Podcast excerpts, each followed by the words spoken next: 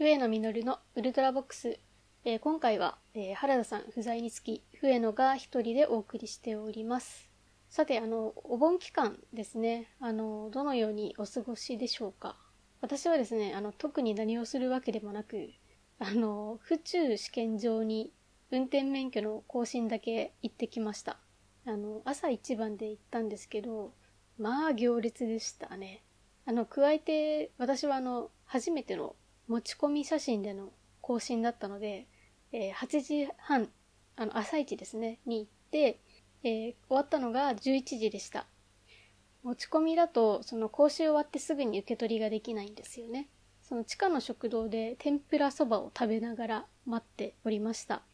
で、天ぷらそばって言ったらエビじゃないですか。それがね、かき揚げだったんですよね。で、私あんまりかき揚げが好きじゃないんですよ。なんかその何食べてんのかわからないというか、なんか人参かと思えば玉ねぎがシャリシャリしてたりとか、まあ、小エビが混ざっていたりだとか、まあ、一体自分は何を食べているのかが認知できないまま食べ終わる感じがちょっと得意じゃないんですよね。その似たような理由で、チャーハンとかポテトサラダとかもあんまり好きじゃなかったりします。まあ、とはいえあの出されたら文句なく食べるんですけどね。はい。で、まあ話を戻すと、あの、免許証の更新でその写真を持ち込んだんですよね。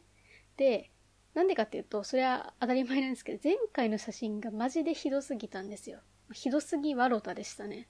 で、なんかその、撮るとき椅子に座るじゃないですか。で、こう、椅子に座りたてっていうんですか。なんていうかその、ちゃんと座りきる手前で、その、写真を撮られたんですよ。なんか垂直落下途中みたいな瞬間でしたね。で、その着ていたシャツの襟にこう躍動感がある状態で、でこれを毎回その身分証明書として見せるのが恥ずかしくて恥ずかしくって、で、次こそはその持ち込みにすると決めておりました。でね、その最近だとカラコンを入れてる人が多いらしくって、で、どうしてもカラコンを疑われるんですよね。その虫眼鏡でその写真をなんか拡大して見てるんですけど、まあ、とはいえその本人ここにおりますので、まあ、そんなに疑わしいなら本人の目見てくれればいいじゃんって思いますよね。で、生まれつきその目が大きいので、カラコンがその市民権を得てからは、そのカラコンの疑いをかけられやすい今日この頃でございます。まあ、さて、そんなこんなで、あの、免許証自体は更新できました。で、その、府中試験場って、なんか入ってすぐのところに謎の売店があって、で、なんか別に集めてるわけでもないんですけど、ご当地キティちゃんを買っちゃいました。白バイに乗ってるキティちゃんですね。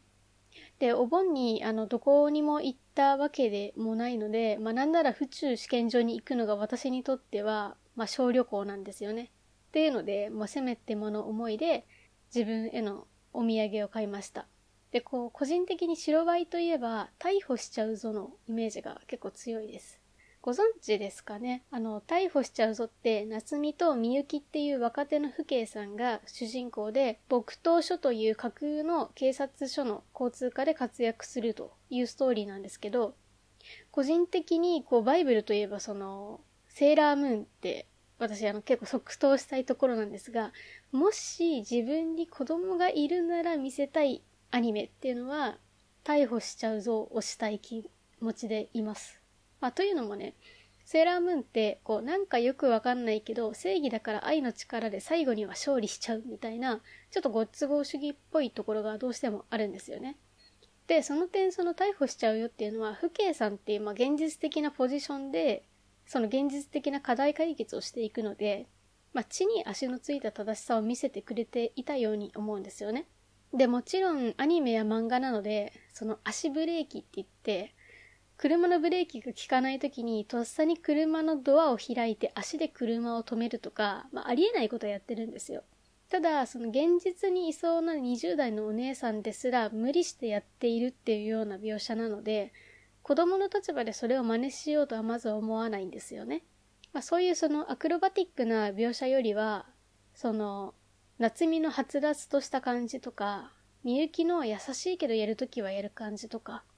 子供ながらにその、憧れるお姉さんたちだったっていうイメージの方が強いです。で、白バイがどこに出るのかっていうと、みゆきが気になってる同僚の中島くんが白バイ隊員なんですよね。で今回その買った白バイのキティちゃんのパッケージにも白バイ隊員のイラストが入っているんですよね。で、まあそれがもろ中島くんじゃないかと思っちゃいましたね。で、この中島くんとみゆきが少しずつその距離を縮めていく感じがまあこの作品のいいところですね。あとね、オープニングにあのフライングキッズの僕であるためにっていう曲が使われていたんですけど、これがとにかく良かったです。あの歌詞がなんかイケイケでゴーゴーな感じじゃなくて、なんかその現実を受け入れながらも前を向くみたいな感じの歌詞で、当時その子供ながらに大人はこんなことを考えて生きているんだなっていうのを感じました。どういう歌詞かというと、愛を愛として愛らしく、夢を夢として夢らしく、マジで語るには難しく、時代は突き進んでいるけど、君を幸せにしたい。僕が僕らしく僕であるために。っていう歌詞なんですよね。まあ、ちょっと前に、あの、ゲットワイルド大金って言って、あの、大金の時にゲットワイルドを流すと、いい仕事をした気分になれるみたいなトレンドがあったんですけど、個人的には僕であるために大金もおすすめです。こうなんか適度に疲れたなとか、家に家族が待ってるな、みたいな気分になります。あの、私は家族が、まあ、いないんですけどね。まあ、というわけで、あの、逮捕しちゃうぞは、あの、個人的におすすめなので、あの、どっかのタイミングで、ぜひぜひご覧ください。あの、よかったとか感想もらえると嬉しいです。というわけでお相手は私、上野実がお送りしました。それでは次回のウルトラボックスでお会いしましょう。